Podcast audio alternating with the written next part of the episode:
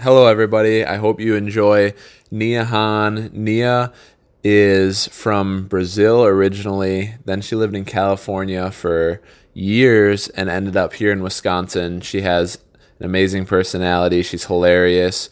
Our talk was great. We talked a lot about business and we kind of went all over the place.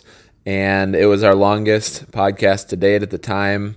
It was around an hour and a half and it was very fun. I think you'll enjoy it. Nia owns Whisk and Arrow Sugar Studio in Appleton, and there's always big changes and updates happening over at Whisk and Arrow. So enjoy. four, three. What's up, friends? What's up, friends? We're back. But why not? But why not? Awesome. Welcome to the But Why Not live show on Facebook with Venture Wisconsin. I'm Evan Frymuth here with the world famous Nia Han. She's a world traveler, uh, master b- uh, baker, would you call yeah, it? sure, sure. Master everything. So we're going to be talking a little bit about her journey. She owns Whisk and Arrow, which is currently on Wisconsin Avenue in Appleton. If you have any questions throughout, now or later, always ask. Always ask the questions. Even if it's not live, we'll try and get those answered. I have Nia's number, so Yeah. um, she's busy, but we'll give it we'll give it time and they'll yeah, get we'll, answered you'll find me. You got Yeah. a hold of me. for sure. Awesome. So thanks for coming on here, and uh, I wanted to start with uh, just kind of well, well, why don't you tell us what Whisk and Arrow is first? Because that's like that's the biggest thing in your life right now, other Yeah. than your Oh, family. yeah, sure. No, I'm not going to tell you what Arrow is, so um, because then we are going to have more people coming to the shop. I'm kidding. I joke with the clients that go there. Uh, I tell them, you know, you can only tell two people about us. And they're like, ha ha, ha, that's funny. I'm like, no, it's serious. we are like super swamped. So just pick like your two most favorite people and then tell them about us. That's but awesome. anyways, okay, I'll tell you Yeah. guys. So we're just like a little bakery. Um, I call it a sugar studio because we do a couple different things. We don't do donuts. That's a question we get all the time. Not anymore, not so much anymore. But right when we open, do you guys sell donuts? Do you have any donuts today? No, we don't have donuts. But if we did, they would be awesome. Um, so What what? Uh, so you guys sell macaroons or lots macarons? of, lots of pronounce it? macarons, yeah. Um, and then you guys do cookies and like specialty cakes. A lot of cakes. Yes, we do a lot of um, cakes, and our cakes are kind of fun because you just call the shop and you tell us, "Hey, um, what do you like?" Well, I'm gonna do. I should I should be writing that down for you now because I'm gonna be making you a cake pretty soon. Yeah, yeah. Well, we have to talk about Can we talk about that? Yeah. Like uh, uh, here or no, or is it all secret? No, we can. Um, we we actually just decided we're gonna get married in Florida. What Me the heck? Yeah. yeah. When was the cake designer going to be notified? Yeah. so yeah, I don't know. I don't know if that complicates things yeah, or yeah, well, it will, it will. Yeah, but you can have a little cake for share with your family or whatever. here. exactly. And we're gonna do a party back here too. Yeah. So So how it works is you talk to me at the shop, and uh, the easiest thing, putting this out there right now, is to walk into the shop and find me in person. Um, our team has grown from me working by myself to ten people now, and in a couple of weeks we'll have twelve. Um, it's insane. So we are, you know, we are a new shop. We are a young shop, and when I opened the shop, I had no idea. I was so naive to think that, oh, you know, this is going to take a year to take off. Well, it took like six weeks, and I had to hire my first employee. And um, yeah, so the easiest thing is go in there and find me in person or give us a call and say, hey, I need to order a cake. definitely. Um, our emails, we are behind on emails probably like a week or two just because there's only so many hands in there. And now we have hired somebody. Kelly is going to be our office extraordinaire.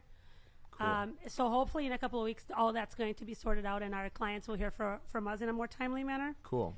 So you got to come to the source. So if you want a cake, you tell me. Um, what do you like? Do you like chocolate? Do you like fruit? We put a lot of fresh fruit inside the cakes, which is kind of awesome. Um, Are you asking me right now for? Is this the the interview Oh process? yeah, yeah. or- What do you? So what do you want in your cake? Let's pre- let's pretend. Uh, let's do a little pretend play here. Um, Uh, so what do you guys like? well, well, definitely chocolate. I Okay. would say. Is that just you or you and your honey? See, I think- I think we have to have her here. Man, marriage. I th- I'll just defer to her. We'll, we'll have to. We'll take care of this. We'll, what's we'll- hers is we'll hers, and what's in. yours is hers too. Exactly. Yeah. we'll let her decide that. Um, yeah. So I, I did have a question though. Why why did you decide uh, the macaroons and not something like donuts or like what's Um, I think that there's different types of bakery, you know. Uh, and when you do donuts, you can. I mean, you. Ca- I really can do anything I want, I guess. But it, I just donuts. Are, they were just never my thing. You know, I just never cared for donuts. I mean, I love. I hate chains, okay, but it, take me to a, to a town where there's a Krispy Kreme, and their hot donut sign is on. Oh, I'm right in there. You know, I'll eat six of those suckers. But um, I just don't. I never cared for donuts too much. Um, I will be doing an episode on our YouTube channel. We'll talk about that later. But I will be doing an episode uh, with the Appleton Police Department, sweet? teaching them how to make donuts. Oh, that's fun. That's but I, we will not be selling donuts, so I will have to disclaim that like everywhere. Um, So- but just macarons are just something that I guess the area needed, Mm. and it's something that I enjoy making. They're very finicky and the kids like them. but they're delicious. Oh, the kids, the adults, the grandmas, the grandpas. it's um, it's it's insane the amount of macarons we sell every week. We were trying to do the math the other day because when we first started, are you are you guys open every day now? You're No. only you're still Saturdays only. uh, or? no Wednesdays and Fridays we are open with macarons and fresh cookies, Okay. and then Saturdays we have cheesecakes, eclairs, um, carrot cake, which is like another thing too that we can't keep up making. And is it just whatever you want to make at the time, or well, is there like we flagship have products? we or- kind of like have staples, and then those staples just kind of like change flavors here and there. Hmm. Um, when we move into our new location, we'll be able to. We kind of want to step up our pastry game. Our pastry game. I Hmm. am classically trained in French pastry, so I know how to do all those beautiful, intricate desserts you see in magazines and in cookie shows and stuff. Right now, we just don't have the time. We're just Mm-hmm. so pooped. Uh, one of our girls probably worked 30 hours overtime last week wow, in one week.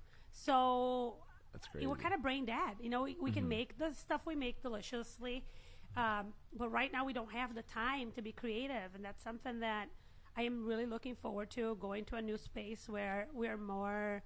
Um, we can be more efficient because we'll have a walk-in cooler and freezer, all that stuff, uh, and then we can have enough people there where me and the other girls that are kind of like the creative right. you know minds behind the thing can just like hey let's sit down for two hours right now and figure out the, the desserts for spring or whatever make cool things happen. so that's next That'll next come. year next year is going to be we're gonna we're gonna step up our our pastry game for sure Sweet. So when you first started, when you called it a sugar studio, did you was that your end goal? Is like what you just mentioned? or- well it's because you know i i needed a name for the shop and i kept thinking like okay am i gonna call it a bakery i don't want to call it a bakery i don't want to call it a patisserie i don't want you know i i kind of like making things up yeah. yeah. so then I was. I was like, "Hey, Sugar Studio, yeah. Well, I mean, it's we are artists. Um, Mm-hmm. uh, I believe that you know, hairstylists, uh, even like nail people. We all are artists. We just do different types of art, and I didn't want to limit the what I could fit in there. You know, so Definitely. I think that Sugar Studio kind of like embraces everything that you can do with sugar and you know we Mm-hmm. want to do more chocolate work too because we work with some really good belgium and french chocolates that we can turn them into really beautiful bonbons and stuff we just don't have the time now So, um, how did you? Are you super it, like okay? So how how did you get into the wedding cake? Because I feel like that's on the surface. I'm probably wrong, but it seems like one of the most creative endeavors that that you can. I don't know, or maybe that you're doing currently. Mm, um, so that started. I mean, I didn't intend of doing any weddings for years because, like I said, I opened the shop. I didn't have a website figured out. I still don't. you know, I don't have all the little pap- pieces of paper that I want to put in with every time somebody orders a cake with instructions. So I had a list of a million things that I wanted to get to before I went into the wedding industry because um, it's a very time consuming and uh, exhausting industry. I mean, I love my wedding clients; they're like the sweetest people. Uh, but you know, it's not just somebody calls the shop and goes like, "Hey, I need a cake for twelve people." It's like I need a cake for four hundred people delivered to Green Bay. Right. Um, so um, it just kind of exploded. I have some really, I made some really good connections in the wedding industry with florists When did you make your first cake? How did that Uh, go? At the shop. Uh, no, in your life for a wedding, Oh, for a wedding? or or maybe like a creative. Well, see, cake, I, I, I've worked in California with other people before I started my shop. So I made cakes there.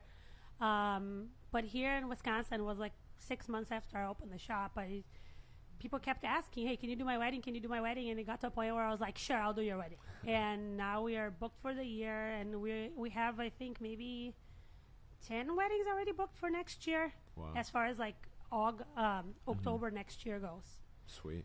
So um, So it's fun. It's fun, but it's it's stressful. Think about it. You know, Yeah. you are not even married yet, and think about the stress that goes into planning a wedding and stuff. Mm-hmm. yeah, we're going we're money. going down there next week. Yeah, exactly. Yeah, Yeah, it's a big process. it is. It is. Definitely. It's it's the most expensive party you'll ever throw, and um, Maybe I'm trying to do something with this year, so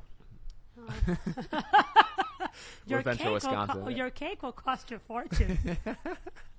uh, but it is. It doesn't matter if you have connections or not. You're still going to spend a bunch of money, and right. That's why I love when uh, you know my wedding clients come into the shop for a wedding tasting. You know, and we have mimosas, we have coffee, we sit in the basement there, we stuff our faces with cake.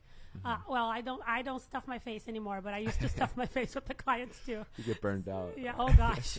so you know, we sit down and we have a good time, and oftentimes they go like, "Oh, Nia, this was so nice. This was the easiest part of the wedding planning," and I want it to be like that because I know how stressful the process is. I mean, mm-hmm. you'll see. I don't have to tell you. You see, like when it's like three months before your wedding, you're gonna be like, you and your honey maybe wanted to kill yourselves for like a hot second, and then you want to kill your parents or her parents or the rest of the family because everybody wants to say something, and it's like, let them get married. It's their day. Right. That could be stressful. I could Yeah. see it. You see. Well, I'm I'm yeah, You I'm ready see. for it. You so- see. for sure. Um so okay, so how old you you're an immigrant from Yep. Brazil. hmm So you were born in Brazil until you were how old? How did that? I was born there in '85, and uh, when I was 19, I was coming home from school. I was doing my bachelor's already. I was almost graduating. I'm doing my bachelor's, and I'm sitting on. Uh, this is so like American commercials. It was pretty funny. I'm sitting there in this van because I, I went to school like an hour and a half from my house. So in Brazil, it's not very common that you move somewhere to go to college. You kind of live with your parents, and you get in a van or in a bus. You go to school, you come back home. You know, so I'm sitting there, and it's like the end of the semester, and I'm sitting there, and my friends are all passed out because everybody's tired from the, all the tests and stuff. And then I hear this commercial on TV, and it goes, "Do you speak English?" And I go, "Are you between the age of 18 and 30?" And I'm like, "Do you like children?" so there's an American family waiting for you, and I'm like, "There is." It was this ad for an agency looking for nannies. Wow. And I was like, well, I speak English. I am the oldest of, of all the, the, the cousins. Uh, I have experience with children. I'm going to school to be a teacher. Heck, I'm going to the States. Um, so then I had a fiance. Okay. And uh, we had like this wedding planned already. We were building a house. Wow. Um, and I told him, I said, hey, I want to go to the States for a year. And I feel so bad. The guy was so, like, supportive. Yeah, honey, go to the States. We were very, like, uh, family oriented. I mean, I still Like am. traditional. or- Yeah, we were very like, oh yeah, let's get this really good careers going so we can have this good little life. And Mm-hmm. He's like, yeah, go to the states. And um, yeah, Yeah. well, I never went back. I mean, I It's go back now, but yeah. uh, It's yeah. crazy. I mean, you were young. What? Yeah. So so nannying brought you there. How long were you a nanny? And like, so where'd I, you end up? I got to Atlanta. Uh, I'm gonna tell this story real quick because I love this story. Okay. So the, how I decided to stay in the states forever was, um, I got my first paycheck, one hundred and thirty nine dollars and five cents was my my paycheck. I don't remember if that was weekly or biweekly. It had to be weekly. Um, so I went to the bank and I got twenty dollars, and I went to McDonald's Mm-hmm. and I ordered a number one. I said, "Oh, I want to have a number one with Coke. Pay, you know, get my change, Yeah. whatever." And then this girl hands me this cup. She goes like this, just like the empty Yeah. cup, right? And I'm like, uh, "Hey, miss, I thought I said I wanted a Coke." And then she goes like this, points, right over there. you know. And I Yeah. look to the side, and oh gosh, here's a soda machine yeah. you know, like little people Nia, I got to pick my own soda, and I got to pick how much ice I wanted in it. That was freedom. Yeah. And it's so stupid because like we take this for granted here in the states, but in Brazil, if you order a Coke, you Yeah. get your Coke and you drink your Coke and you suck on the ice and that's it. Whatever you get, you get. You get, you know.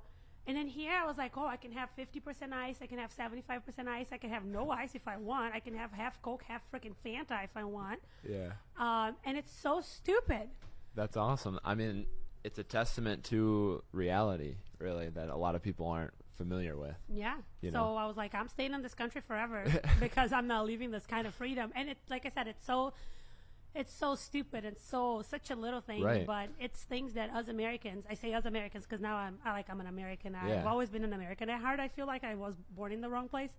Um, we take for granted and it drives me crazy when I hear people complaining about this country. Yeah. So the soda's a minute example, obviously. Is there any like larger things that you could like that you can remember from from your time in Brazil it, to? it's, it's just uh, ev- even now when I go back to Brazil, I mean, I have like serious anxiety attacks when I'm there because um, you don't know if you're on a freeway going from A to B. You don't know if you're going to run over some some freaking nails that somebody put on the road for you to pop a tire so they can rob you. Um, It's not everywhere. Sure. But it's definitely way crazier than when I was young and living in Brazil. You know, when I took English classes, I used to go to school in the morning, work in the afternoon, and then at night, twice a week, I would take English classes. That's how I learned how to speak English. And I was able to leave my house, leave work at seven o'clock at night to start classes at seven thirty, Wow. and then at nine o'clock at night, I could walk home, and it was fine. Like mm-hmm. nowadays, you can't do that because you're either going to get robbed, you're going to get kidnapped, you're going to mm-hmm. get stabbed if you don't have five dollars for the guy that's trying to rob you. Wow. So it's So just it's, it's gone down a little bit. oh a little bit, no, a lot bit. Why do you think that is? I'm just curious. I don't really Brazil is like the country of um, injustice and um, like. Isn't like Argentina kind of? There's a, a lot of those down there. like yeah, yeah. South America. Yeah, and I think it's I think Ven- there's some crazy stuff going on with Venezuela right now too, and I know Colombia is not Mm. any. It's a little better, but it's still kind of crazy. It's cultural. I don't know how to explain. It's so hard. You know, I don't know if it has something to do with the Spanish and the Portuguese fighting for us back in the day, or Maybe. it, th- it's cultural. Like there's this thing we call jeitinho brasileiro. Um, in Portuguese, it means like the Brazilian way. People don't think about community. People don't think about the country as a whole, and they just think about getting ahead on their own and and you know and tripping other people. Yeah. And it's like, dude, you know, why are you doing that? Like, Yeah. a, an, an example: you go to the grocery store in Brazil. This pisses me off every time I go there. You go to the grocery store and your bill is a hundred. Let's say it's a hundred dollars and and ninety eight cents. Mm-hmm. You'll never get if you give them a hundred dollars and a do- a hundred and one dollars. You'll never get those two cents back, ever. They give you candy. They give you two pieces of candy, cheap candy. Oh, we don't have any any, any coins right now, so here's some candy. really. So every time I go, like my sister gets so embarrassed. She doesn't want to go places with me because Does she still live down there? yeah. Okay. So unfortunately, Are you the only one in your family? Yeah. Okay. yeah, everybody's in Brazil. So like when they give me candy, I always question them. I say, "Why are you giving me candy?" So if I go around and I buy a piece of bread, uh, can I pay with this candy? Oh no, we're short, we're low on coins. In the end of the day, that stupid supermarket has made hundreds of dollars on Right. the change that they're not giving to people. Yep.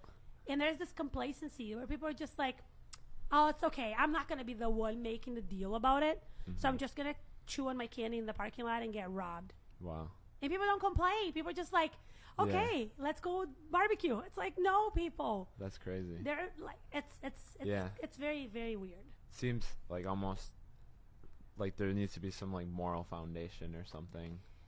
I don't know. It's cultural. It's all Yeah. cultural, and you know, and people complain. It's it, we have the same problem here in the states. Um, I am very sorry for my friends who are teachers nowadays Mm-hmm.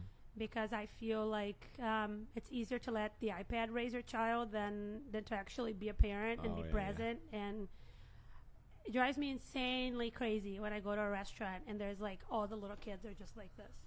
I know what you're saying. It's like put that down and talk to your parents. yeah. But it's not the kids' fault if the parents are stupid and let the kids do that. yeah, it's tough. Super judgmental Nia's coming Well, out it's, it's not that tough. I mean, it's really not that tough. You just gotta. I think boundaries is very important in, in that format. what how how do you plan on on dealing with tech with Sophia? Oh, Sophia does not does not know how to even unlock the screen on my phone. That's good. Um, she knows how to like if I unlock my phone and I give it to her, she knows Mm-hmm. like what the the YouTube icon looks like because we watch like little Right. videos at night. But she does not have an iPad. That's good. Uh, she does not have a phone. I mean, she's three years old, but Mm-hmm. I refuse to let her. Like, she doesn't have a tablet. Mm-hmm. Um, in the car, she looks out the window. Yeah, right. You know, just be a kid like I yeah. Mm-hmm. was when I, you know, when she's super smart and. so the tech is inevitable, I think. So Yeah, like at what sure. at what age do you see yourself like maybe not, maybe not giving her Yeah, yeah, her yeah. own iPad, but maybe maybe giving computer access. Yeah, no, I mean, I don't plan to keep her under a rock. You know, Mm-hmm. it's not my plan, but I think that let the kids be kids. Um, Definitely. It's weird too because I feel like if you like let's say Nia goes out and creates a let the kids be kids movement. let's do it. No, that'd let's be cool. I don't have kids. If I had kids I'd I'd be with you. I'll I'll do it. It'd be people are gonna think I'm weird though. You know what I mean? They're gonna be Well, like well, you can. You don't have to have kids to stand for something. No, that's true. That's true. But the funny thing is, if you were to do that, I feel like the only way you could do it It's is through social online. media. like yeah, Yeah, like yeah. you'd have to start a Facebook but I'm an group. adult, right? Right. I I think, right? Yeah, I am. I think nobody knows how old I am.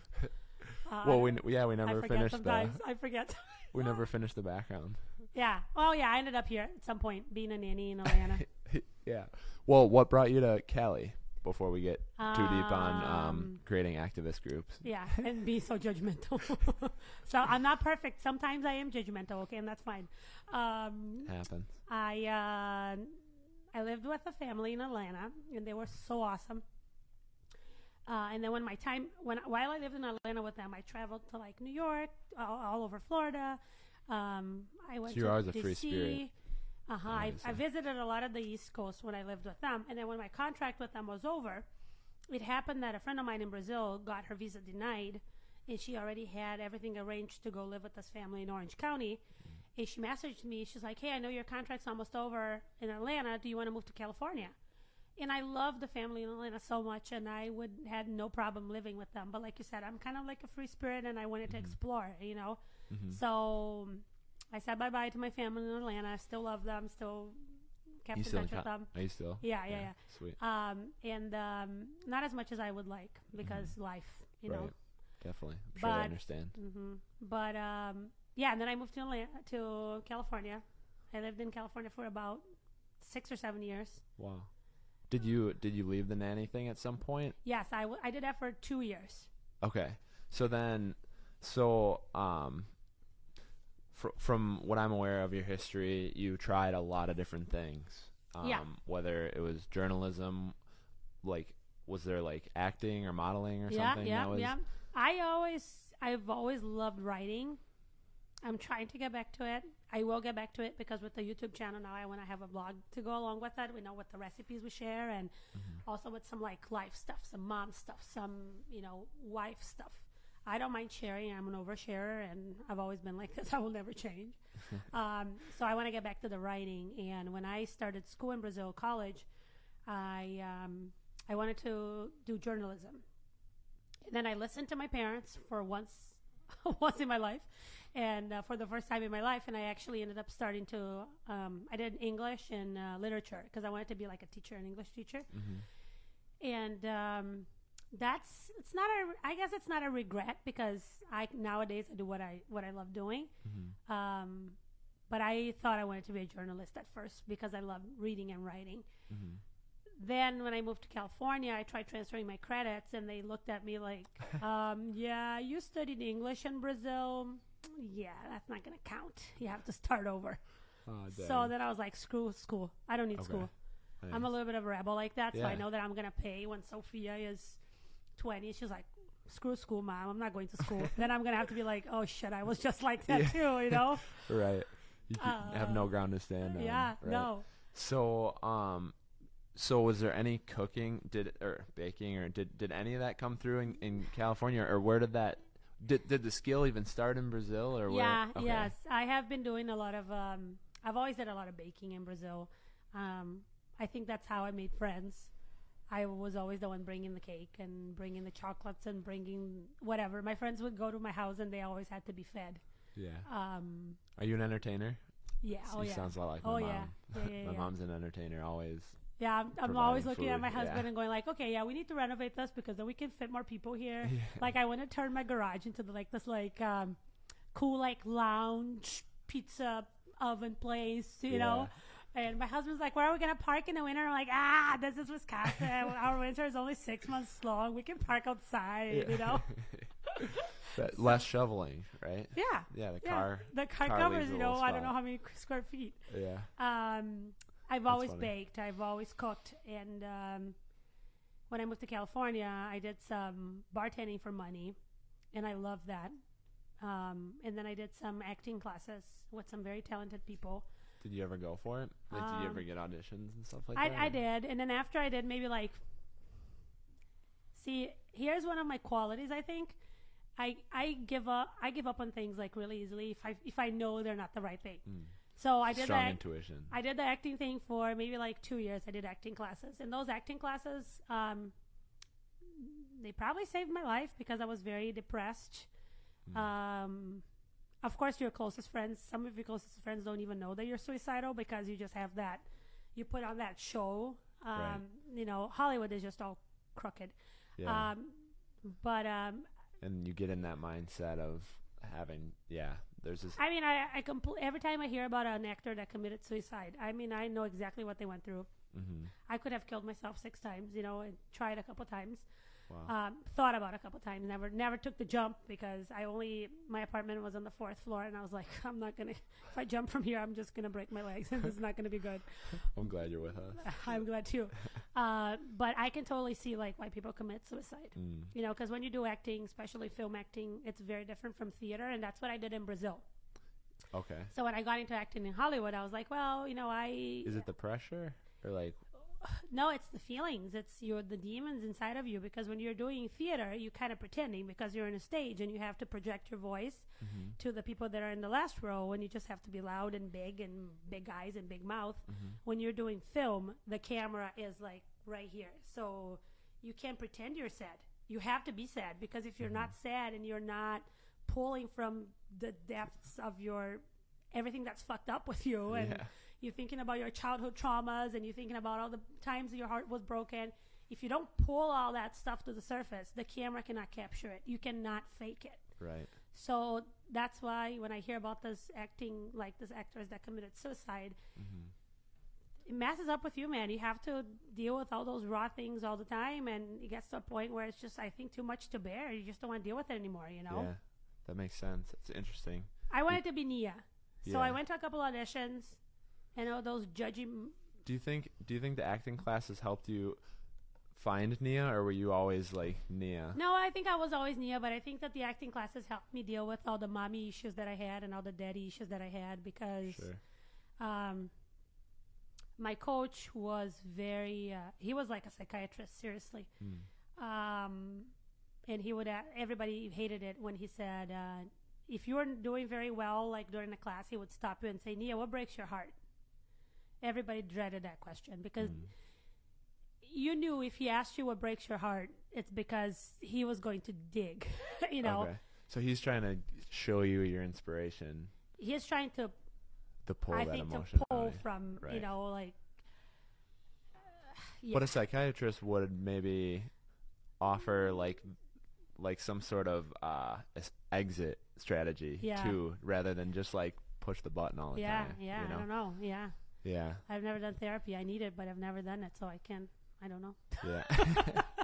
so, do you think the classes um, helped because of like the community aspect of it, or just like having friends in a similar situation, or what? Um, you said it, it kind of saved you. Yeah, like I said, I think no, I think it was more like really for me to um, figure out the things that, like the traumas that I had to work through from when I was little. You know, Inter- right? Because you had to be. Yeah, like my face. parents are they're divorced nowadays. Mm-hmm. Um, but I wish they had divorced when I was like five years old. Okay, maybe seven, Sure. Mm-hmm. because then I would still have my sister. She was born when I was seven. Okay. But I feel like they were like the young couple that got thought loved each other, and then Mm-hmm. my mom realized my dad was a crazy alcoholic Gotcha. person, and I mean my dad is the coolest person. uh, but he has a problem. Right. He's sick. It's hard to live with. It's hard, you Mm-hmm. know. And then my mom too has her, you know, her part of on the Mm-hmm. guilt of everything. You know, I, in a situation where parents get divorced, there's never a, it's never 50-50. I mean, it's never you know like hundred percent on one and zero on the Right. other. So the acting classes helped me kind of like pinpoint like, okay, yeah, this really bothers me. This is you know. It was very, very good for me to like figure stuff out in my brain Yeah. that I never, never had time to think about before. Right. A lot of people never confront it. Yeah, You know, we all have our stuff. You know, some Yeah. people it's it's Yeah. Deeper or hurts more or whatever. But yeah. that's great. So that was awesome. Do you think that helped shape you moving forward? Yeah, I think so. I think that living in Hollywood for a couple of years was, you know, like I said, I went into a couple auditions, and one of those people that have no clue what you are or what you've gone through or where you come from, look at you and just go like, "Yeah, okay, thanks. You, uh, okay, thanks." Mm-hmm. It's like, can I say bad words? Can I say fuck Yeah. you or no? Yeah. Why not? Okay, good. You know, look at them and say, "Fuck you." Who the fuck are you? Right. You know, can't even open a freaking bag of chips without your, you know, assistance. Right. So I just that made me realize, like, you know, I like Nia, and I don't want to play anybody else. Like, Mm-hmm. this is not for me. Theater, one thing. Acting, movie acting, in front of a camera, like, no, no, thank you. I applaud my friends that do it. Mm-hmm. Um, Different game. complete different monster.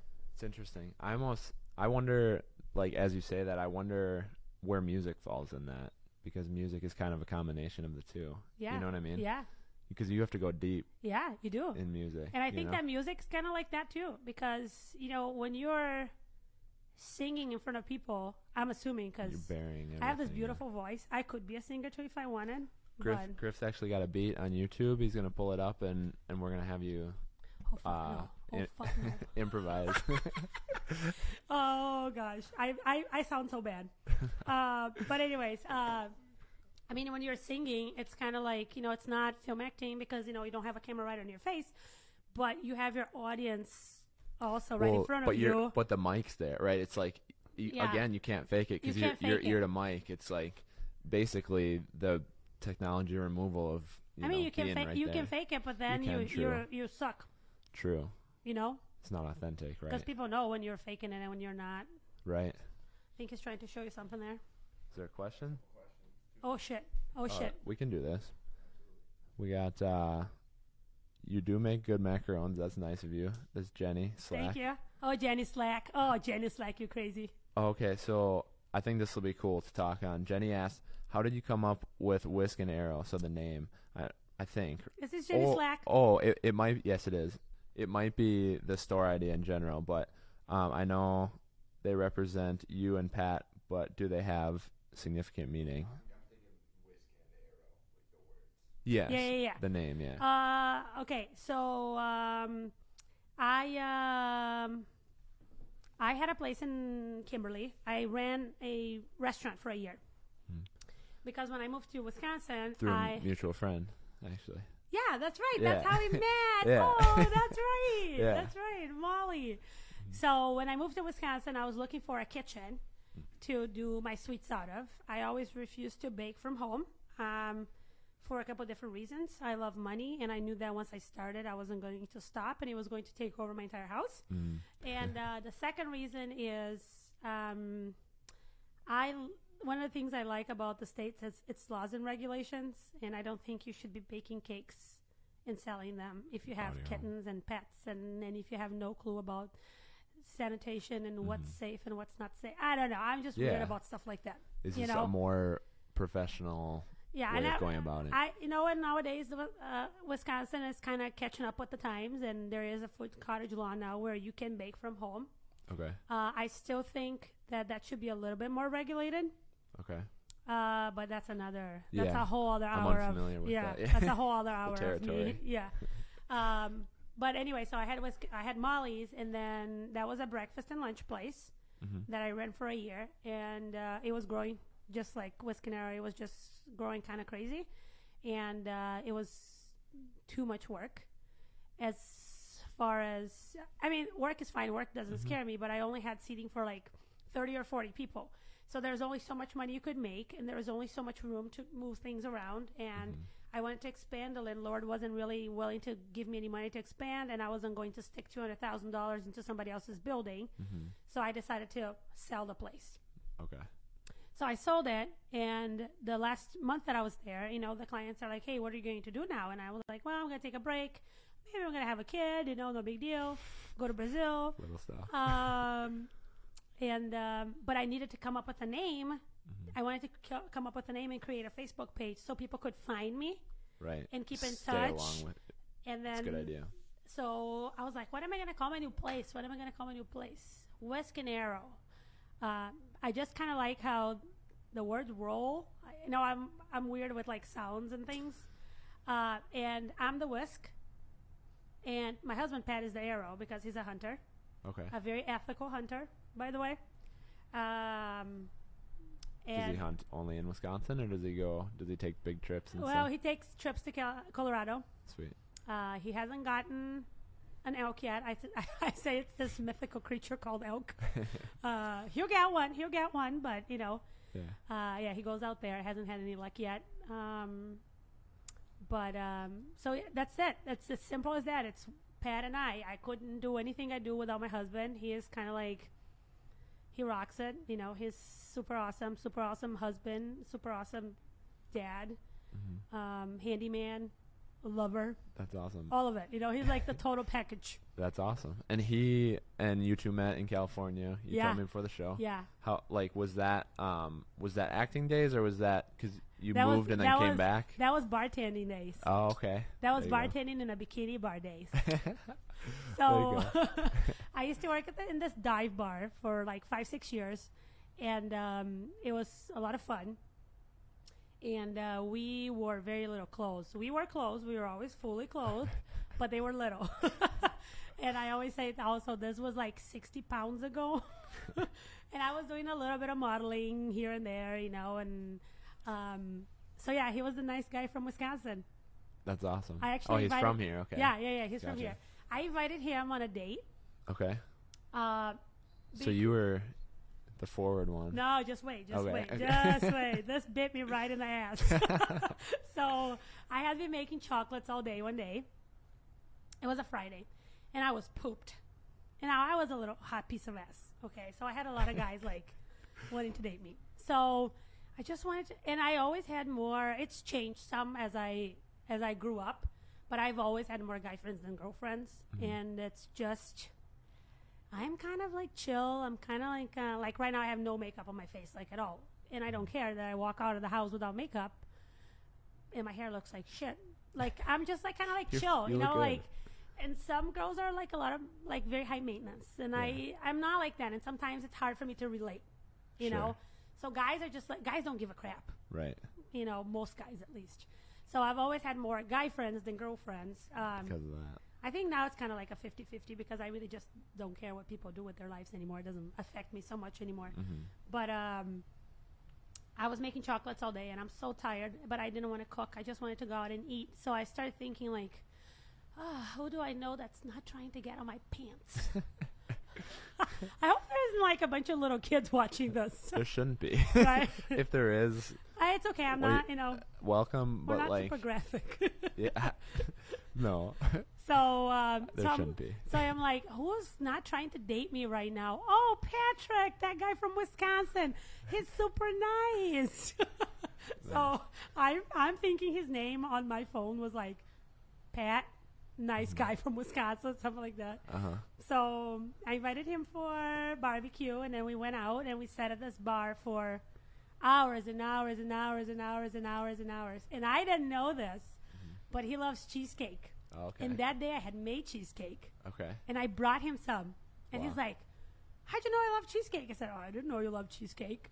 so first day right there, boom, I got him like by the stomach right then and there, and that was Wow. eight years ago, and That's awesome. now we have a kid and a house and a business. I mean, Pat, that's like a dream come true. A pretty girl just bringing you cheesecake. I know, right? Asking you to hang out. That's awesome. right. Yeah. I'm glad it worked out. That's awesome. I know he's he's so cool, and I had known him for a couple years prior, so we started hanging out. Um, he introduced me to one of his friends, and I actually went out with one of his friends. Really? And uh, now I'm, I'm thinking his friend is not going to watch this, but he says that he had to hook me up with like his dumbest friend, so that would make him look good. Oh, okay. That's so stupid. So, but anyways, so we started hanging out in like September or October. It's a very long term approach. Yeah, yeah, yeah. It's very you- risky. Get it's a you, very get you with approach. a low tier friend and then come in. yeah, Yeah, he said that it is made, it made him look good. You know. Yeah. Yeah. What if I had fallen from the for the stupid little guy from Oklahoma? yeah. Oh my gosh, I called him stupid little guy from Oklahoma. Sorry, Charlie. so. That's funny. Uh, okay. You he, did share it on your personal page. He wasn't so stupid. He was just um, It's not right for not you. my type of guy. There That's you right. go. Uh, just about a foot too short. You'll I have keep, to. I keep, dr- I keep just uh, digging the whole bit. hole yeah, yeah. deeper, Coming deeper. at Charlie. Uh, Tell. Okay. You'll have to put a, a picture of your modeling days up in the comments. Oh no, I can't. video. I can't. No, No, it's illegal. I can't. I can't because then the shop is just gonna get way busier than.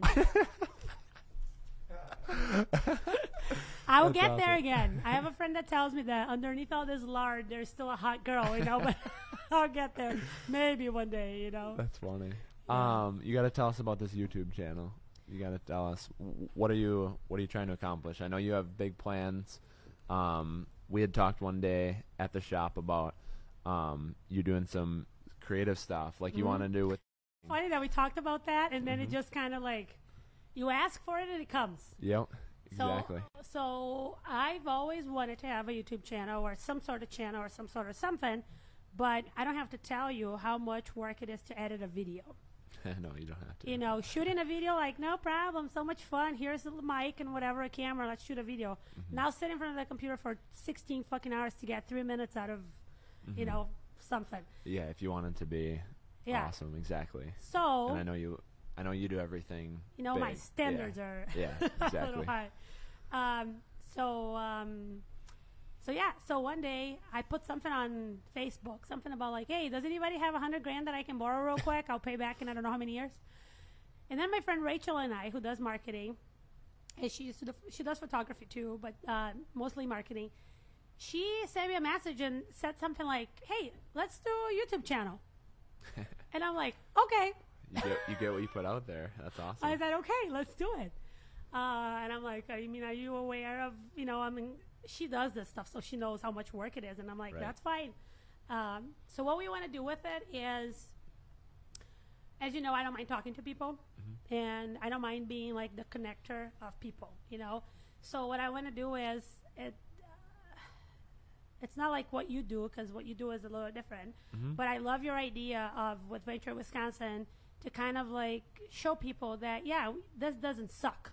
right. You know, our area doesn't suck. hey, as many voices that can yell that from the rooftops. You know, like it's we welcome you. yeah, you know, it's yes, it's different here. For Mm-hmm. example, like with the pastry scene, you know, Wisconsin is still behind. You know, whatever is happening in California right now with pastry, it's going to get here five years from now. Mhm.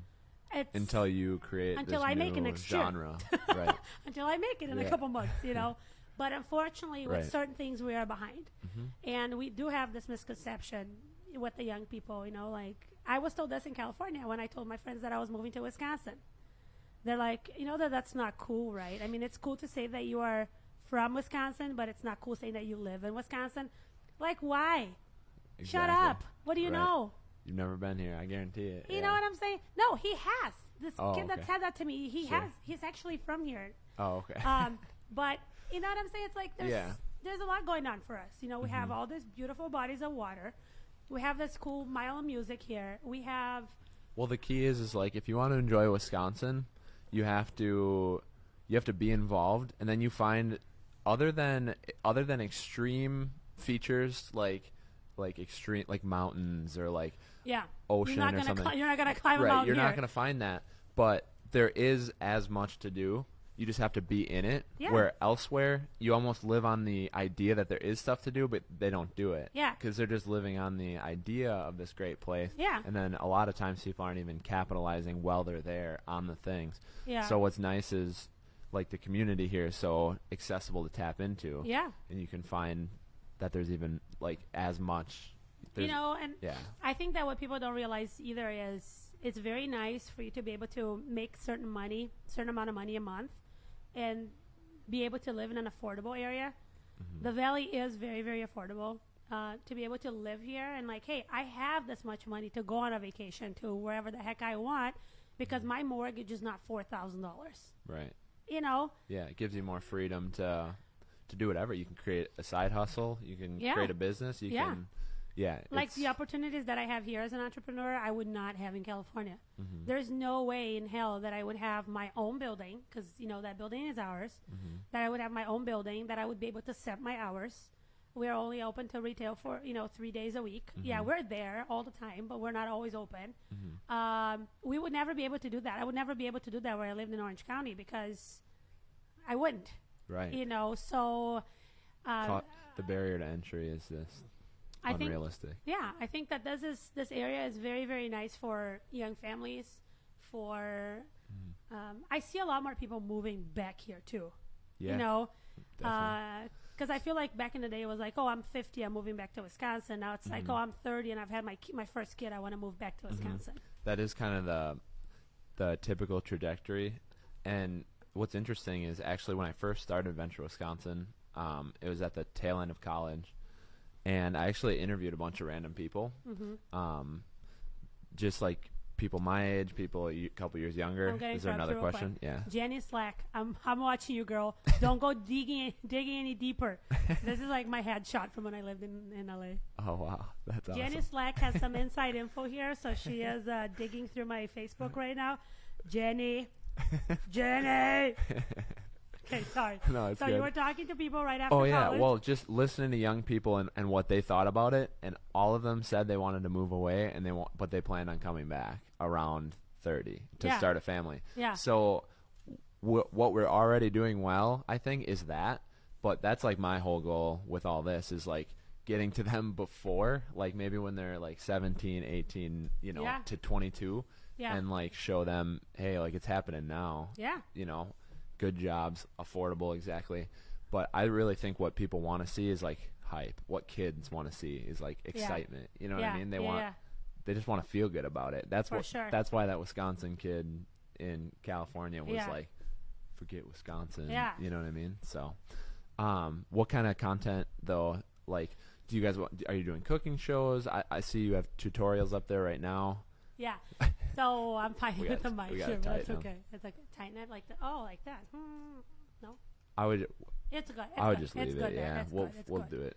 I'll get Um, it next time. So we're going to do recipes, um, and then we are also going to talk to some cool people in the community. Um, I already have a, uh, an episode that's been shot Oh, cool. with uh, with a fireman. Awesome. Um, so I want to do a little bit of like education while connecting people to all these uh, heroes in the community, people that are doing like a lot of work. And uh, let's say I'm just gonna throw a name out there, um, Harbor House. Uh, do people know what Harbor House do? You know what what do they do there? What do they what kind of services they offer? Uh, so if I can talk to p- the the girls at Harbor House, uh, which if they're watching this, hey girls, I got an idea for an episode. you know, if I can talk to the girls at Harbor House and I Yeah. can help Give one girl that's in a hard situation to get out of that situation, if I can help one girl, I've succeeded. Definitely. You know, like the episode that I did with Jeff, who was a fireman for Appleton for 25 years. If I can help one mom or one family get out of a bad situation from the you know with the information that they watched on the episode, like I've already succeeded. So I don't have like I don't want to change the world Right. uh, with it, but I want us to, you know, who know who we are in the community and know that you know, oh, my neighbor is a fireman, my neighbor is a police woman, you know. Uh, that's a teacher. That's a special ed teacher. That's Yeah. uh, you know these this organization needs more volunteers. It's almost like it's it's it's beautiful. It's like the phones the phones gave us so much access to like the people that we want to have access to Yeah, that it divided general connection. yeah, This is almost like the new way of like reintroducing that. Yeah. You know? And then on top of that, I think I think eventually we're gonna come to peace with kind of our addiction, you know, and Yeah. it'll become we'll still we'll still use it a lot. yeah, like we're never gonna like the phone changed everything but Yeah. Um, I have a serious problem with my phone, and I'm trying to Mm. fix it now because my daughter and my husband deserve more attention. And you know, it, it's hard because Mm-hmm. comes down to attention. That's what. well, down to. I'm an entrepreneur, and I lead ten people Mm-hmm. in a little business that's ever growing. It's very hard for me to go like, okay, oh, this person wants a cake for 10 May 11th. Oh, shoot, I have to break their hearts because that's like Mother's Day weekend. They can have that cake. Mm-hmm. Put it down and, and deal with it during normal business hours. right. But it's hard as an You take it home with entrepreneur to not Mm-hmm. want to take care of that. I totally know what you mean. You know, so what I'm doing now is, I mean, I've I've been having sleeping problems. I've having I've been having like um jaw like lockjaw. uh yeah, I don't I don't grind my teeth, but I I Clench. clench them down. So I'm messing up all my teeth.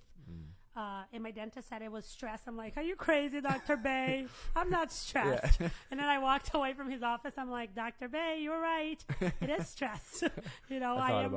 I am like, ah, you know. Yeah. So um, I'm v- being very mindful. Sometimes during the day, I'll be sitting there just like, Mm-hmm. so I don't clench down. And uh, also, I've made my, like um, a thing with me now. At night, I go to bed, and I leave my phone on my husband's side of the bed. Mm-hmm. So if I have to get to it, I have to wake him up and climb up o- over on him. So I'm just like he's like the dragon that I can't climb over, you know.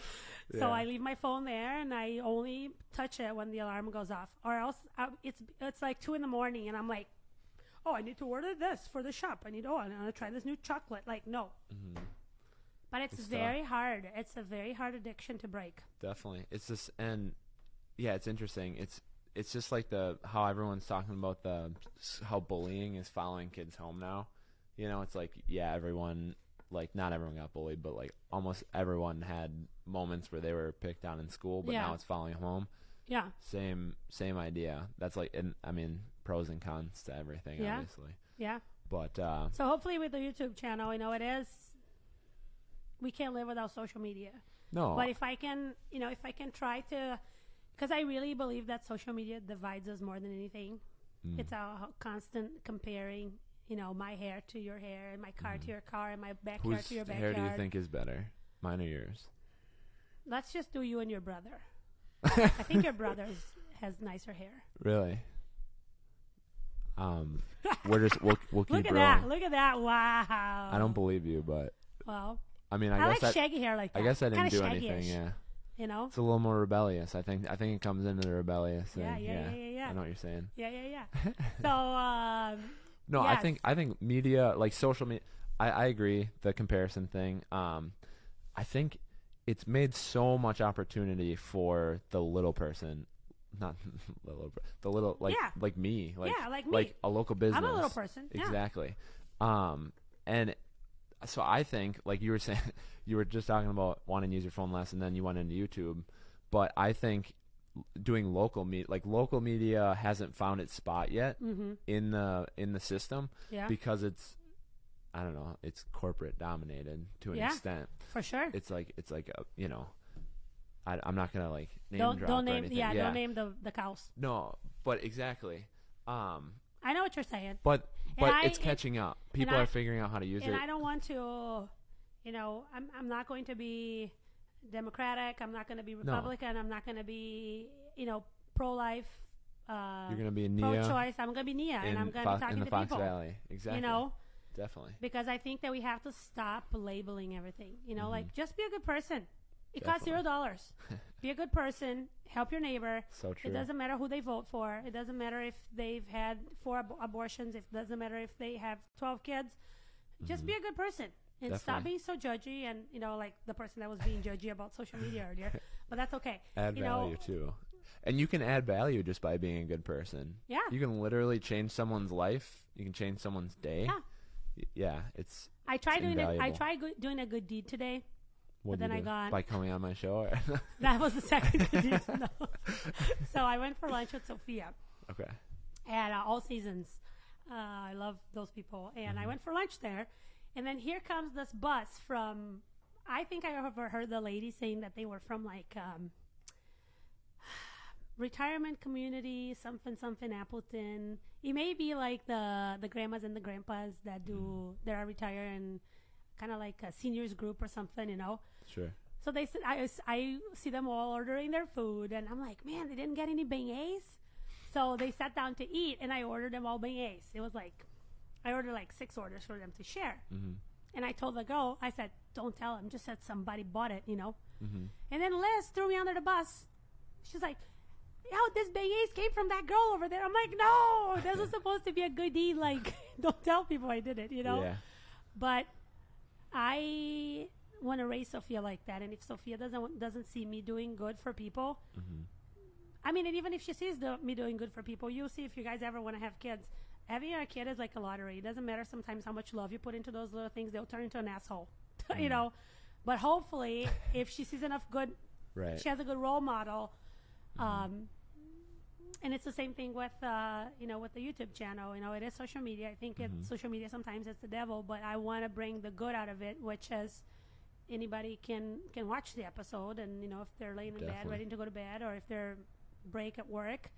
Um, Or if they maybe they see you in the news someday and they go back and they find an episode of or maybe it's that their uncle was on the show or something Yeah. and and Yeah. and it it may it paints a bigger picture of Yeah. the people in their life too that come on and for sure. you know so definitely I think that's awesome Yeah. So mm. what happened was, so we had this episode. We have like Rachel and I have like a list of, list of episodes that we're going to shoot, mm-hmm. and we're you know working our way down.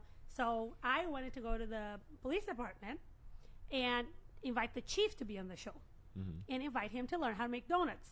Super stereotypical that cops like donuts, that's the point but hey, it's the point. Let's have some fun with the donuts, you know. yeah So then that was in my my list of episodes. You ask for it and you get it. Just watch. so we did the episode with the fireman, and the other day we're at the shop, and here comes an Appleton Appleton uh, police department car, rolls into our parking lot. So then we start like hide, hide, girls, yeah, you hide, you hide. you know, uh, you know, and we we are jokers there. Yeah. So here comes um, a police officer and one of my clients. And I'm like, Sarah, Sarah, what are you doing here? Why are you with a cop? Are you in trouble? She's like, I work at the police department. I'm like, Oh, what?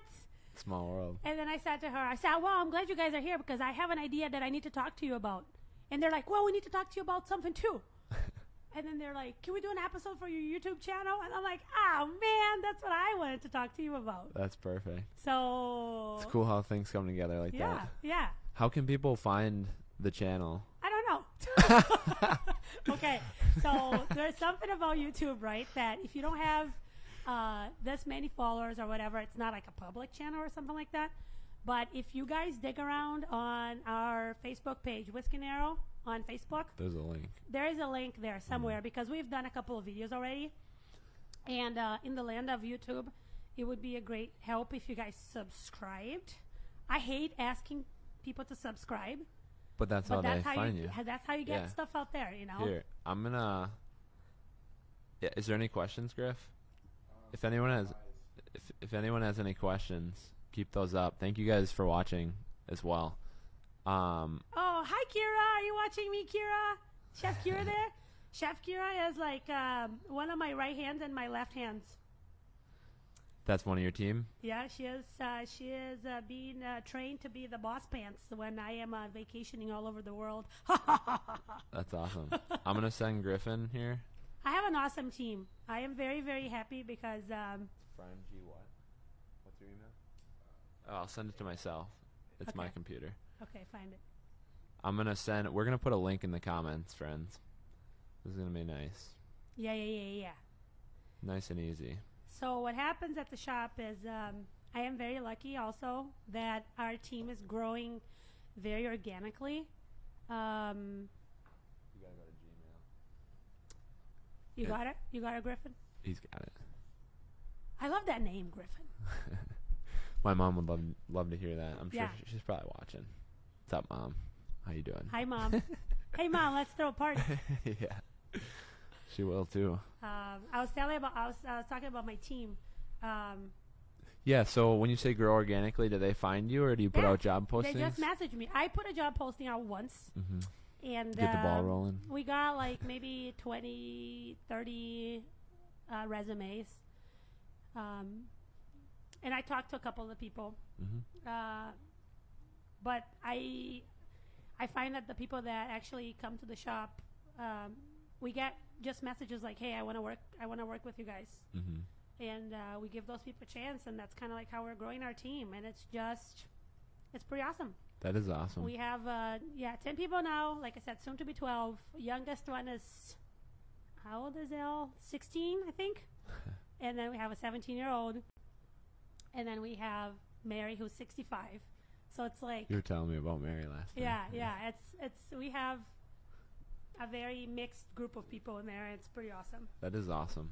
It So used to be a girl-only club, and now we have two guys there.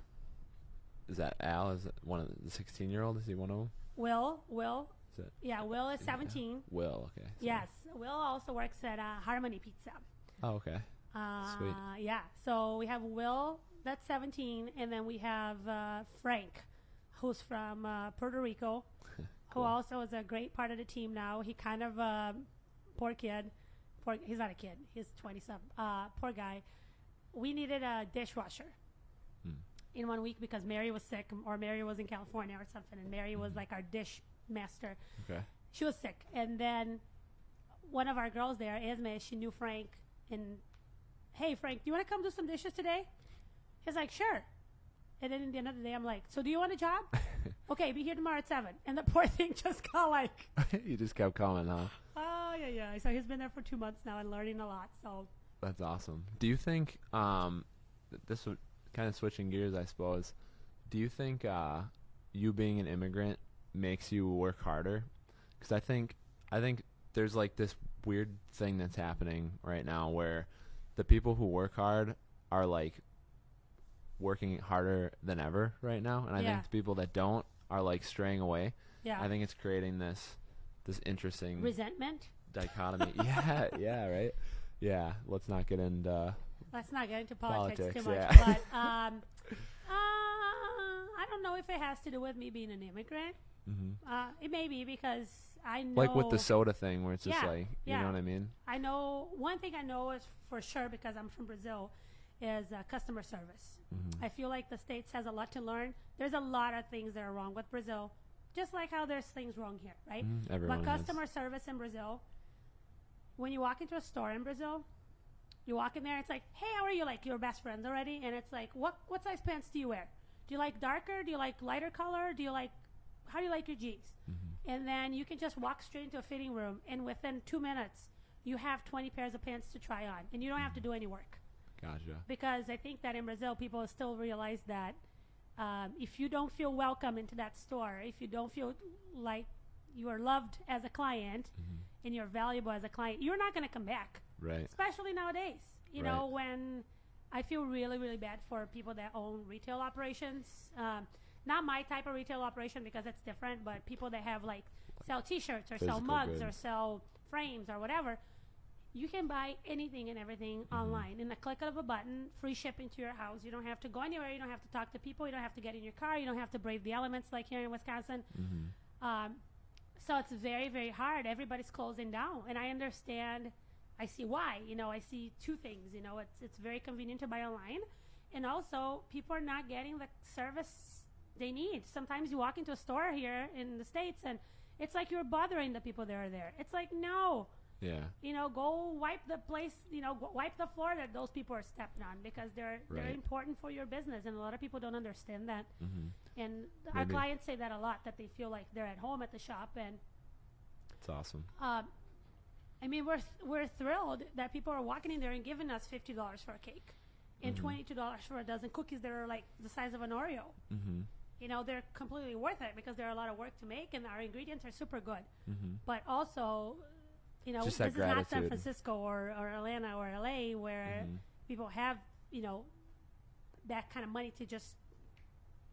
You know, it's Right. it's different demographics. You know, Definitely. so we are very, very thrilled. Every time we know, like this Saturday, we had to put a sign on the door that our doors would not be open before 10 because normally the door is unlocked and people just walk in and we don't Mm. care. But this Saturday, because of Easter, craziness of Easter, I had to put a sign on the door. Hey Mhm. guys, our door will, well, the- our doors will be open promptly at 10. Yeah. And at like 9:55, there's a line in the middle of the, you know. Yep. I mean, I was awesome. super psyched. Yeah. That come that literally comes down to do you see it as being do you see it as being gratitude or just kind of Oh yeah, oh yeah. I'm very grateful. Mm-hmm. Every day I go to bed and I every day I do this little prayer thing, you know, where I'm just like, I am like so grateful, so lucky, so blessed. All those good words.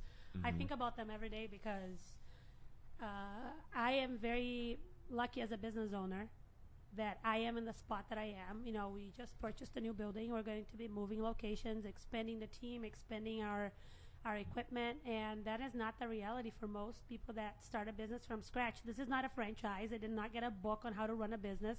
I kind of just did it. You know, and that's one of the things that I always tell people.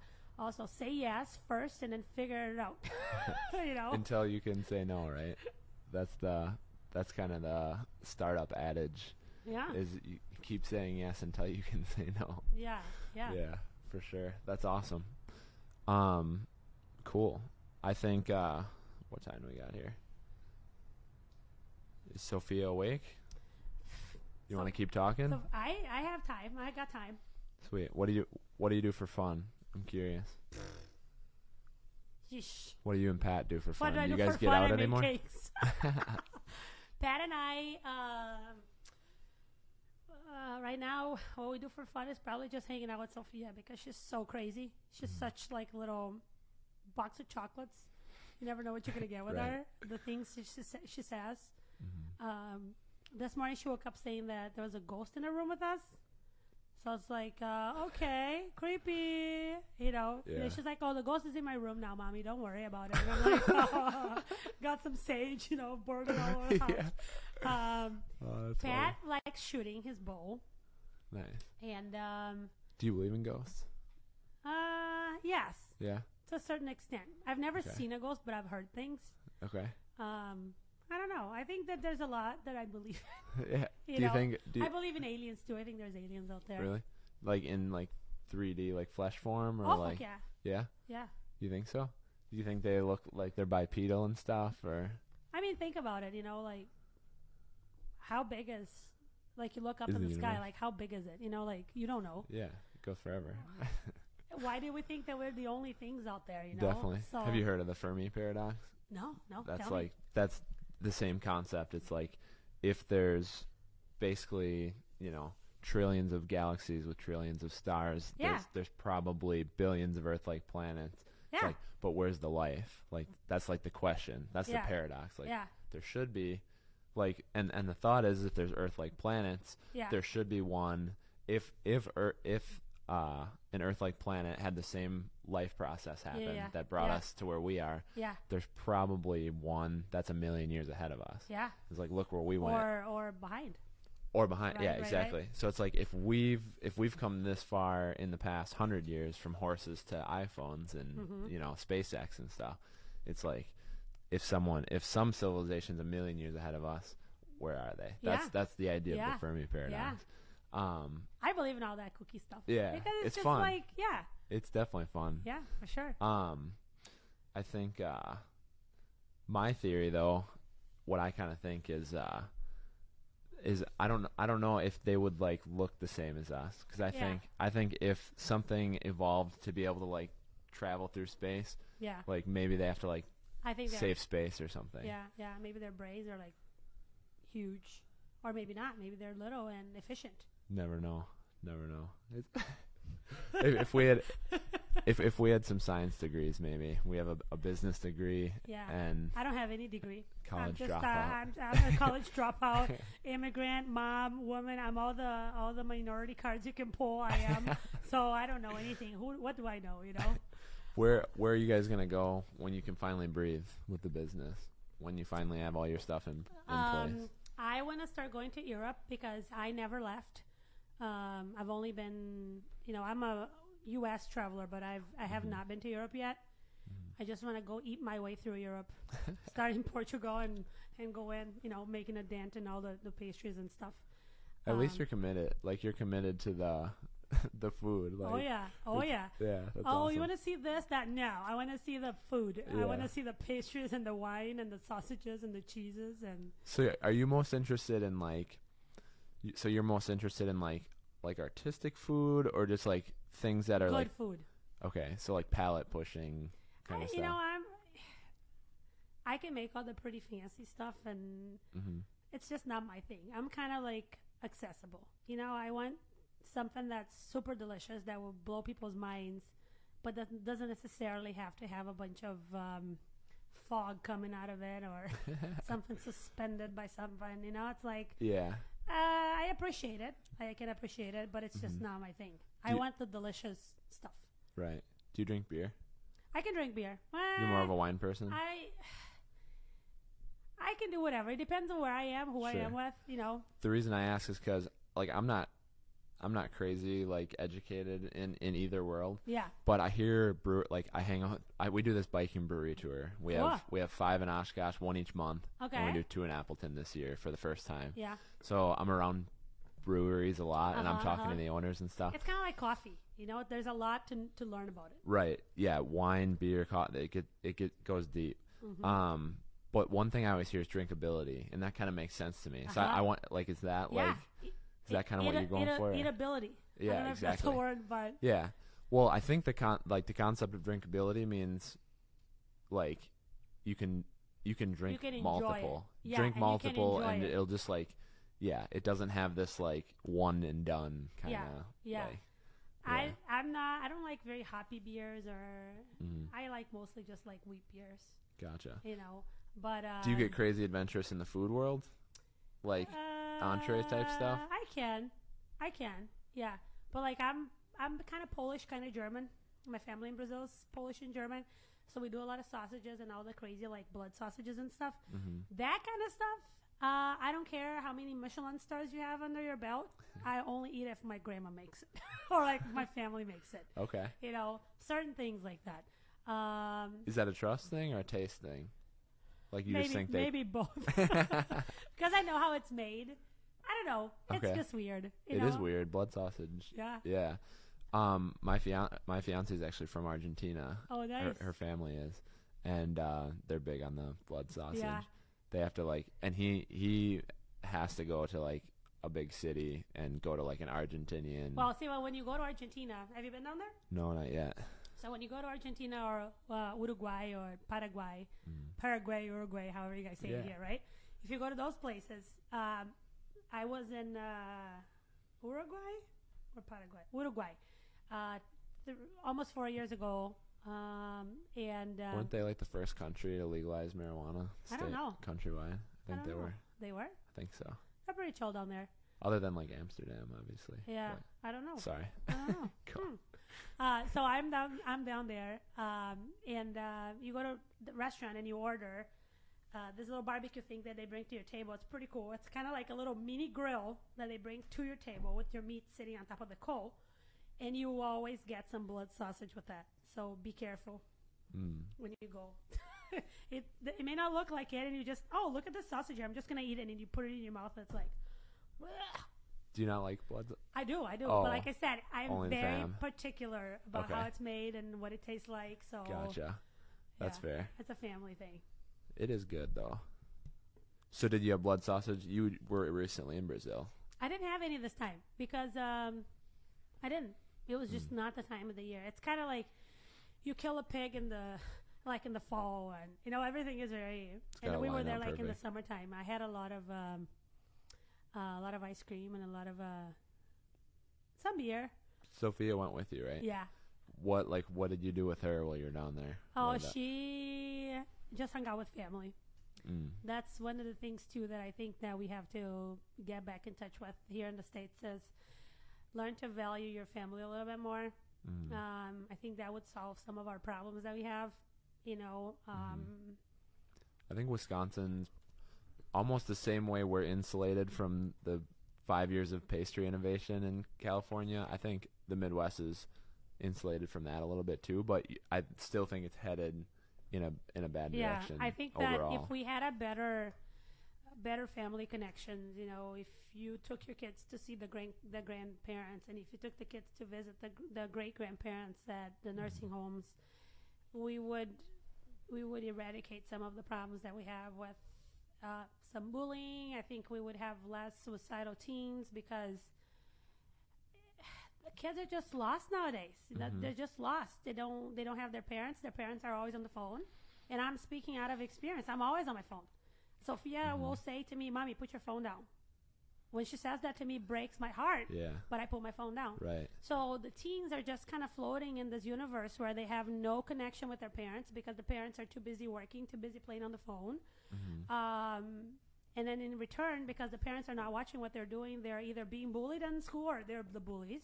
Right. Um, There is like a hierarchy of connection, and I should like, I'd, I'd be interested to like read on this honestly, but I feel like your first line of defense is your family, but it like if you have that connection, then you can have a better connection with the next level, which Yeah. is maybe your secondary family or close Yeah. friends, Yeah. and then once you're it's like it's like Maslow like you need your water and food and then you need shelter and clothes and Yeah. then you need social and then you need like fulfillment and then it's self Yeah. actual you know it's the same concept but it's like once you have if you have some sort of close thing and family often is should be the the thing for people So- then you can you can pay that back to your yeah, community you That's know? the thing that that I was. I was very depressed when I came back from Brazil. very depressed for like a whole week. I was just hating life because when we were Mm. just the recent Just a recent trip, yeah. When we were in Brazil, we had family on top of us 24 7. It was Mm-hmm. either like a cousin visiting or my aunt visiting, or because they were so excited that we were home. Mm-hmm. And even if I was just living there, it would still, people are a little extreme as, as far as family goes, you know, Mm-hmm. like everybody knows everybody's business. And yes, that's not always ideal, but it's uh, how I'm, going to connect with you and how I'm going to help you if I don't know what you're going through, if I don't Yep. talk to you after school, if we don't cook a meal together and you open up, you know. So I come home from the shop sometimes and I'm just so exhausted, you know. And then here comes Sophia, mommy, I want to make dinner with you, and I'm just like, ah, I can do this in 10 minutes without you, or in 50 minutes with you.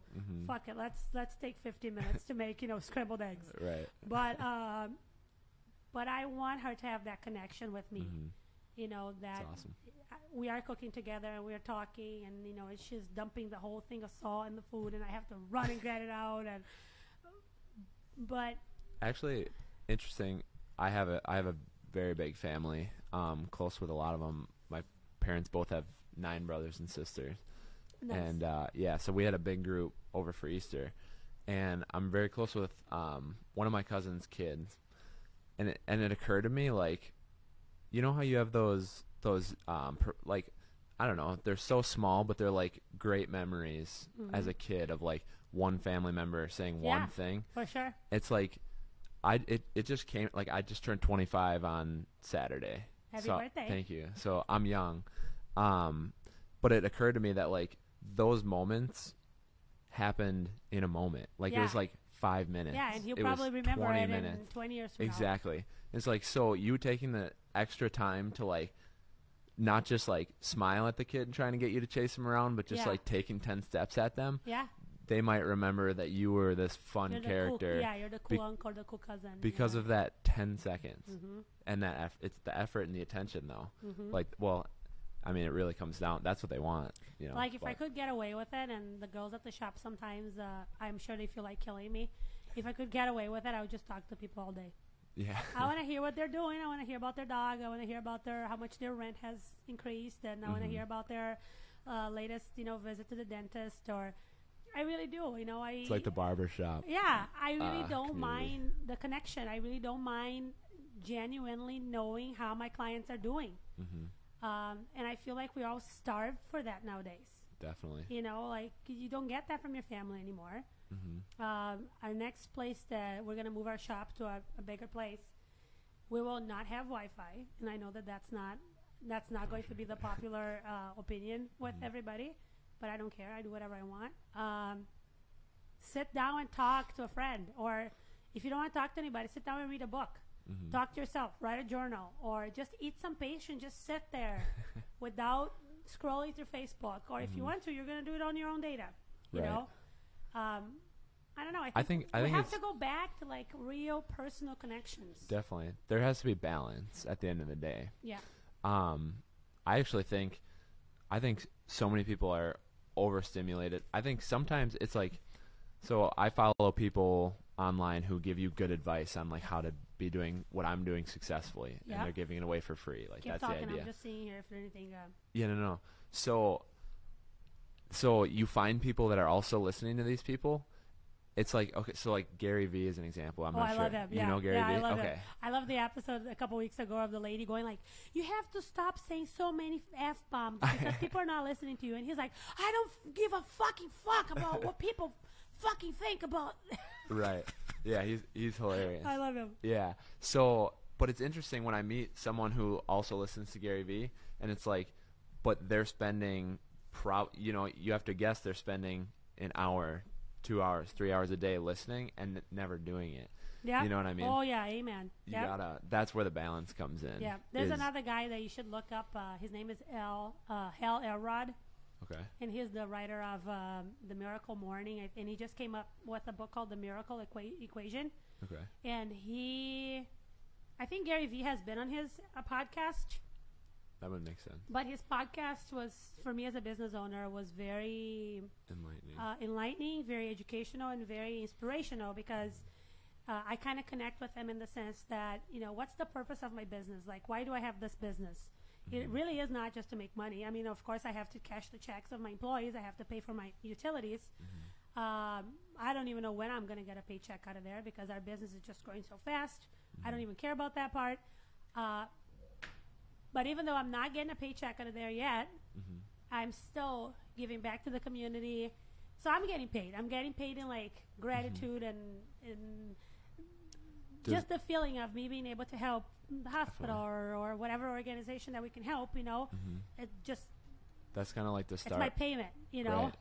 but it's he has a couple of episodes that talk about purpose and like what's your purpose. You know, and that's really um, the, I feel like the more the more you can define that, the more like the more you're going to be able to push through the hard times and the more the also the more perspective you have so that that like if something bad happens, you know that it's just a step toward that. yeah. But do you journal or anything to get like for purpose development No, or no. I kind of journal in my head a lot. I um, yeah. I started a journal for Sophia. Um. That's cool. And I, I failed. I, I have like the first couple months of her life journaled and just like, hey, Sophia, today you did this, and it was pretty cool. And then I kind of failed at that because I just got too overwhelmed. I Mm-hmm. would like to start journaling again because I feel like when you think about something and then when you, when you actually write it, that's why I encourage people sometimes that are, you know, need to break up or need to, you know, confront their abusive parents or something, you know, don't say it, write it. Mm-hmm. Write it because when you write something, you're kind of working it on your head before those people can read it. You're bringing you know, it you literally delete it, write it again. You know, it's very thera- therapeutical. What's that word? Therapeutic? Yeah, yeah. Yeah. Well, you literally are bringing it into reality. And yeah, I think I believe in that wholeheartedly. I think Yeah. it it trains your subconscious. I was just talking to someone else about this this weekend. Just like how much time we spend on autopilot. Mm-hmm. And it's like well, I don't know. I think the key to success is like training that autopilot the best you can. And I Yeah. think that's why you write things. Yeah. That's why you should at least. Yeah, yeah, for that's sure. why you should um, set goals or Yeah. set a purpose Yeah, because that guides that guides you when you're just when you're blanking out and Yeah. your brain's just you know in creative st- you you obviously are a creative person you know what. I'm talking about Yeah. um but yeah Oh, I I, go there all the time. Yeah, I'm like right here, my sure. brain is like 200, 200 Yeah. something ahead of me, or you know. oh uh, this would be a good idea for a YouTube a YouTube episode yeah that, yeah. that happens a lot. Yeah. But you should check that guy out. That I will. out, Hal Elrod. He has this. He has this little system, you know, where you wake up at five in the morning, and then for five minutes you do this, for five minutes you do that. is You- it 20 is it three groups of 20 is that it because I just I'll look into it Yeah, look into it. Oh, No, no, no. I think the Miracle Okay. Morning is just like a. I'm thinking of It's, Jocko Willink it's to set you up for like success for your day. Yes. So you have to wake up. You need to meditate for five minutes, and then you need to journal for five minutes or whatever. Mm-hmm. And then you need to set your intentions for the day that you do when you're journaling. Mm-hmm. But it gets you in this routine of success. I've know, actually been I wake up I make my bed I journal That's a good. That's a good. Uh, it literally like Venture, Wisconsin, like noticeable improvement when I started making my bed. Isn't that- isn't that crazy? Nine months ago, crazy. I'm not gonna start making my bed. You're I gonna wait till I can't because if I start making my bed and I get any more efficient and crazy, no, I'm gonna keep not making my bed for now. you really should. It just, I think it's a peace of mind thing. Yeah, for Um, sure. Definitely. And I another think. Mm-hmm. another thing that I heard too is um, I have not been able to do this. I'm kind of like a honey badger, anyways. I'll do whatever. Like I'll just. I'm kind of like ballsy. But if you're not a ballsy person, um, there's this guy that I heard a podcast that you have to take a cold shower. It doesn't matter if it's the wintertime or if it's the summertime. Mm-hmm. You have to wake up in the morning. You have to turn your shower on the freaking coldest setting and just not think about it and jump in. Because psychologically, if you did that during the day, you already did something hard. you already did something that is challenging. So anything else that comes up during the day, you're like, fuck it, I already took a cold shower at five in the morning. It's that like it's that jump. Isn't that so it's- silly? It is so silly, but it makes sense. It's like, um, so because so many people get this idea that they don't want to like cross that comfort threshold. Yeah. That's like Nobody that's why they don't. grows. Nobody grows in comfort. I say that all the time. Yep. That's why that's why people don't talk to people at the supermarket. That's why Mm-hmm. people don't, you know, tell someone they drop their, you know, Yeah. they drop their money. Well, oh, I, am so annoyed at the grocery store. Yeah. People are looking around. I'm like, are you looking for the Tabasco sauce? You just yes, ask them. I am. Oh, but it's not here. It's all the way over by the ketchup. It's not over here I'm baking. Anyways. Oh, you them- mean you mean just like the organization of the store, or you mean the people there? No, the people that are like looking for things. When I see people struggling to find something, I always jump in. Like, are you mm-hmm. looking for this? Yeah. Or what are you looking for? You know. But that's that. That's that. And I I feel like you're a very open person, and like so I think your threshold, like you said, I'm ballsy. That's exactly. Yeah. I mean, but but yeah, I actually have been doing the cold shower thing too. nice. Yeah. So yeah, after I after I gratitude, brush my teeth, cold shower, which I actually did back in college. Now, do you brush your teeth before you have breakfast or after? Typically before I'm Ah! Wrong answer. I'm trying to I'm trying to like wait until like 10, 11 before well, I eat. you have. Oh, okay, so see. Kinda like because intermittent You should. I think you should bra- br- brush your teeth after breakfast. Hmm. So I saw. you, I mean, you're probably right. Because why are you gonna brush? Percent-wise. Because you have to brush your teeth before you go to bed, and then sometimes people brush their teeth, and then go have breakfast and go to work with dirty teeth. It's like, uh, brush your teeth after you eat. But You're if right. you're doing fasting, yes. You're right. If You're you're, right. doing fasting, I should brush my teeth again. You're right. Um, if if my fiance is watching, she's laughing at me now for yeah, sure. yeah. Pull his Um, ear. Pull his ear. the the the reason I brought that up um, from the beginning uh, to to bring it back to like uh, Gary Vee is you need that silence to, to like bring it all the way back to turning the phone off. Every once in a while, you need silence. If you're not going to take the benefit from the content you just watched, you're not going to use the recipe unless you have the silence to go act. And I think that's where the balance comes in.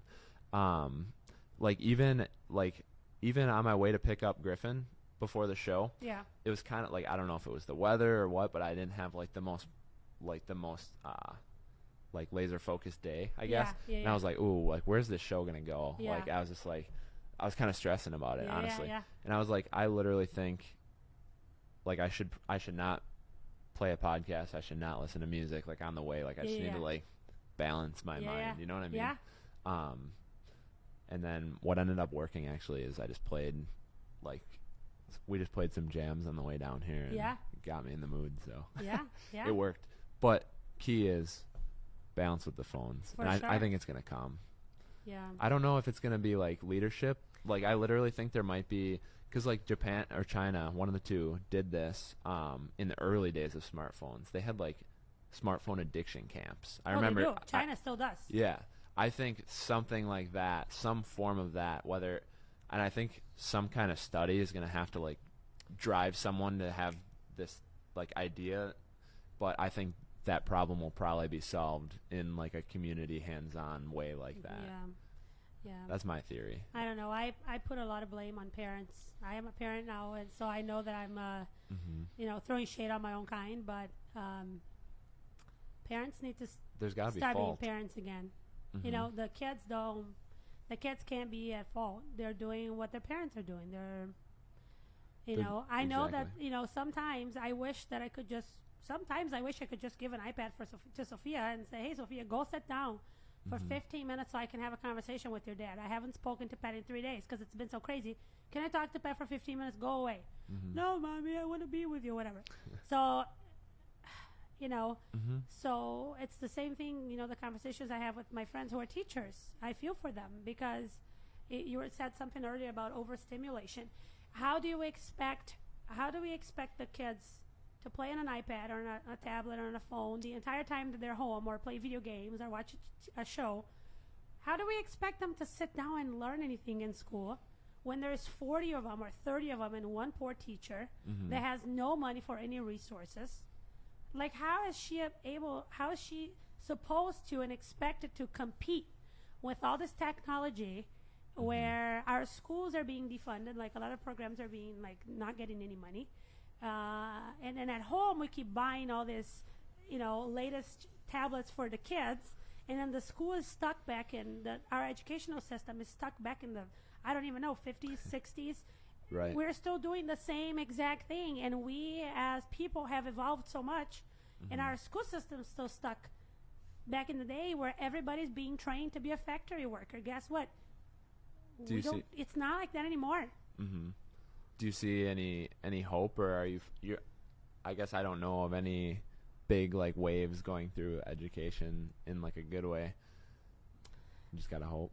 Yeah, I don't. I don't Yeah. have any. Honestly, I don't have any hope. I feel really bad for my friends who are teachers, uh, unless we start being parents again, like Mm. real parents, and spending more time with our kids. And you know, I think that us as parents nowadays are trying to be our kids' best friends, Mm-hmm. and I think that's the biggest mistake. I'm not Sophia's best friend. I'm Sophia's mom.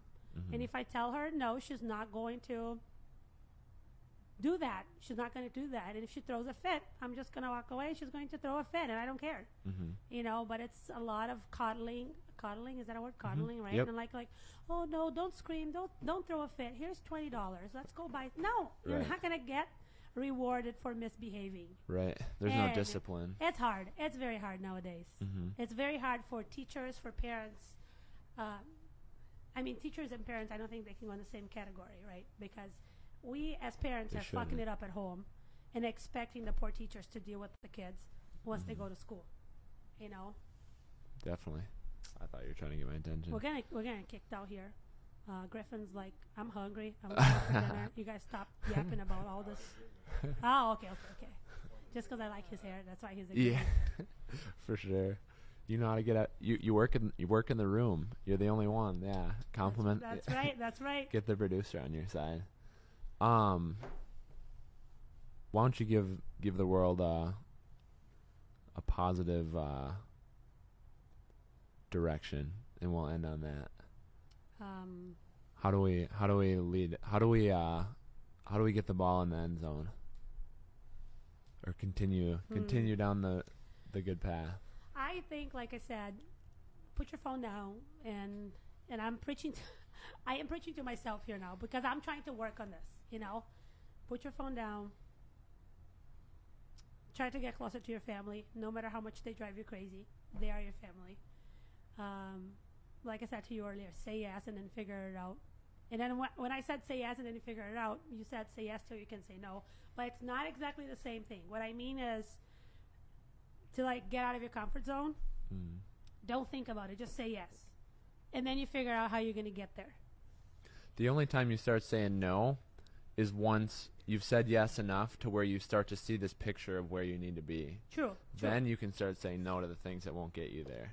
Does that make sense? well, yeah, but I think we're still we're still in two different I because I do say no and I do say no. you're saying right? like jump in the cold shower. That's what Yes. you're saying. Yeah, Yes. that's what I'm saying. I agree completely. I'm saying about growing, hmm about growing and expanding. You know, It's literally opportunity. Look for it. Take advantage. I or think. or ask for it, right? And Yeah. it just comes. definitely. I put a lot of good stuff out there, and some people are like, "Oh, this is you know, it's all just uh, what's that word? Serendipity." hmm something like that. Hey, it works. You know, I put it out there. I'm gonna do this. I'm gonna do that, and boom, it just kind of comes. You know, Mm-hmm. just be a nice person. I guess it all. You know, be a nice parent, be a nice family member, be a nice business owner. Don't treat your employees like shit. Treat them like you would like somebody to treat you. Mm-hmm. Um, you know, your spouse, and I guess that goes for everybody. Your coworkers, your spouse, your pet. your pet. I like it. Awesome. Um, so you guys should check out Nia's uh, YouTube page. The link should be in the comments somewhere. And like I said, this is the But Why Not podcast. We're trying to promote cool people, doing cool things, Thank you. have good conversation. Yeah, I'm thanks pre- for I'm coming pretty on. cool. I know. I'm. Awesome. uh, and also buy some macaroons at Whisk and Arrow. Great But place. Don't buy macaroons because we don't have macaroons Oh. there. We have macarons. Macaron. Ah! I just had I was like, laugh oh, there. really? awesome. Thank it's you okay. guys. Bye, guys. See ya. Thank you so much for listening. I'm Evan Frymuth. I truly appreciate you joining us today. Uh, I know you don't have to listen to my podcast, and I appreciate it that you do. And but why not? Our goal really is to talk to interesting people with a connection to Northeast Wisconsin, and really show that there is interesting people from here that live here, that work here, and um, yeah, we want to build something awesome. We want to turn Northeast Wisconsin into the most interesting place to live in the Midwest. So we appreciate you being a part of that goal. If you are looking for fun things to do, follow Venture Wisconsin, Facebook, Instagram, YouTube at Venture Wisconsin, Twitter at VW Fox Cities, and check out our events tab on Facebook and check out our website because we put together awesome events and we're always doing fun new stuff. Thanks for listening.